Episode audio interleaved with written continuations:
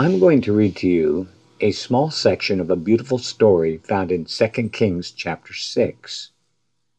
This is the story of Elisha, a great prophet of Israel who is surrounded by his enemies' soldiers. When the servant of the man of God Elisha got up and went out early the next morning, an army with horses and chariots had surrounded the city. Oh, my lord, what shall we do? the servant asked. Don't be afraid, the prophet answered. Those who are with us are more than those who are with them.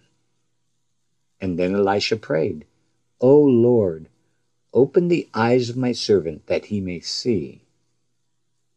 Then the Lord opened the servant's eyes, and he looked and saw the hills full of horses and chariots of fire all around Elisha.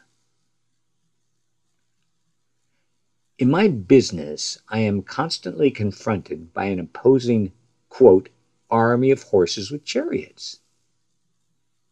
I interpret those to be challenges, obstacles, complications, making my pursuit of a livelihood and the advancement of my mission a real venture of faith.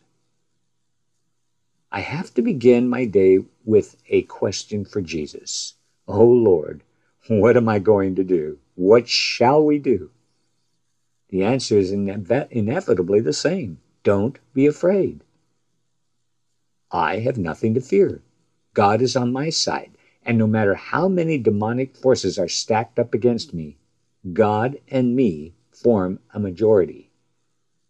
The hills will be filled with horses and chariots of fire all around us because there are more with us than there are with them.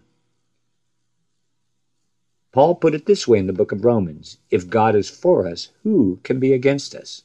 With God on our side like this, how can we possibly lose? Jesus reminds me those who are with us are more than those who are with them. I want to believe that, but like Elisha's servant, I need eyes of faith. Jesus intercedes for me before his Father's throne. O oh Lord, open his eyes that he may see as it says in 2 Corinthians. Therefore, being always of good courage, we walk by faith, not by sight. Seeing with eyes of faith enables me to walk by faith. What do I see in faith? Well, I see the hills full of horses and chariots of fire all around. That greater is he who is in me than he who is in the world. It is an amazing angelic vision imparting the assurance of ultimate victory for me and the people I love. I can overcome my small problems because Jesus daily comforts my troubled heart.